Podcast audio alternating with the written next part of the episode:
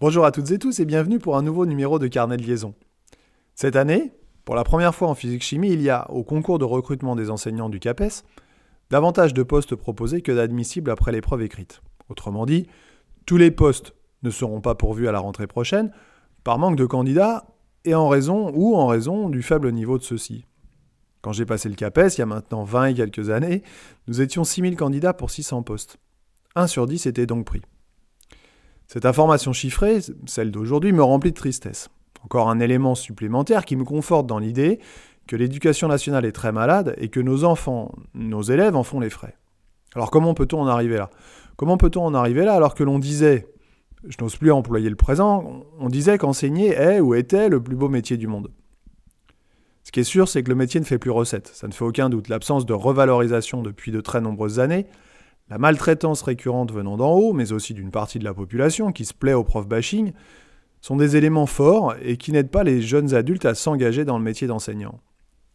Le manque de respect, le recul des limites, la perte du goût de l'effort grandissant des jeunes, les élèves cette fois, sont aussi des raisons largement suffisantes pour se tourner vers d'autres horizons. Soit dit en passant, tout enseignant passionné et fils d'enseignant que je suis, je déconseillerais vivement à mes enfants de suivre le même chemin que moi. C'est triste, mais c'est comme ça. Une autre raison qui me vient en tête et qui explique l'absence de candidats est la difficulté du concours.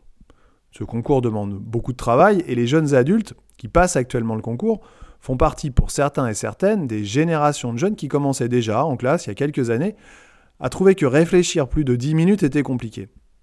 D'ailleurs, dans mes toutes dernières années de formateur, je constatais déjà que certains étudiants fonctionnaires stagiaires avaient un rapport au travail, disons, différent.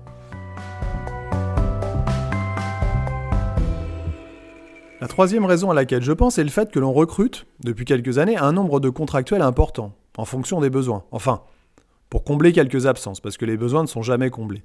Il est, avouons-le, actuellement assez simple de se faire recruter par un établissement pour pallier un manque, puisque ces manques sont importants et récurrents. Un seul entretien suivi, une licence en poche et c'est gagné. Alors, peut-être que certains jeunes se disent qu'il est plus simple d'être contractuel et recruter tout de suite que de passer un concours que l'on n'est pas sûr d'avoir. C'est certes précaire, moins confortable, mais il y aura toujours du boulot. Et puis, comme ça, je suis pas lié et je bosse quand j'ai envie. En plus, je m'évite toute la galère liée aux mutations, au déracinement et à l'éloignement de chez moi, de mon couple ou de ma famille en début de carrière. Et puis quand j'aurai un peu de bouteille, je pourrai passer le CAPES interne moins difficile. Alors pourquoi je pense à ça? Parce que je ne suis pas loin de penser la même chose.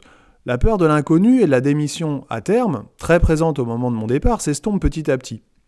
J'ai reçu tellement de propositions d'établissements qui cherchent un prof de physique que je ne suis pas inquiet sur le fait de trouver du travail dans un avenir proche ou lointain.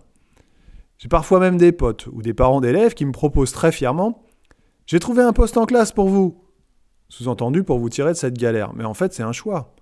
C'est un choix, c'est encore moins une galère et je n'ai pas du tout l'intention de faire machine arrière.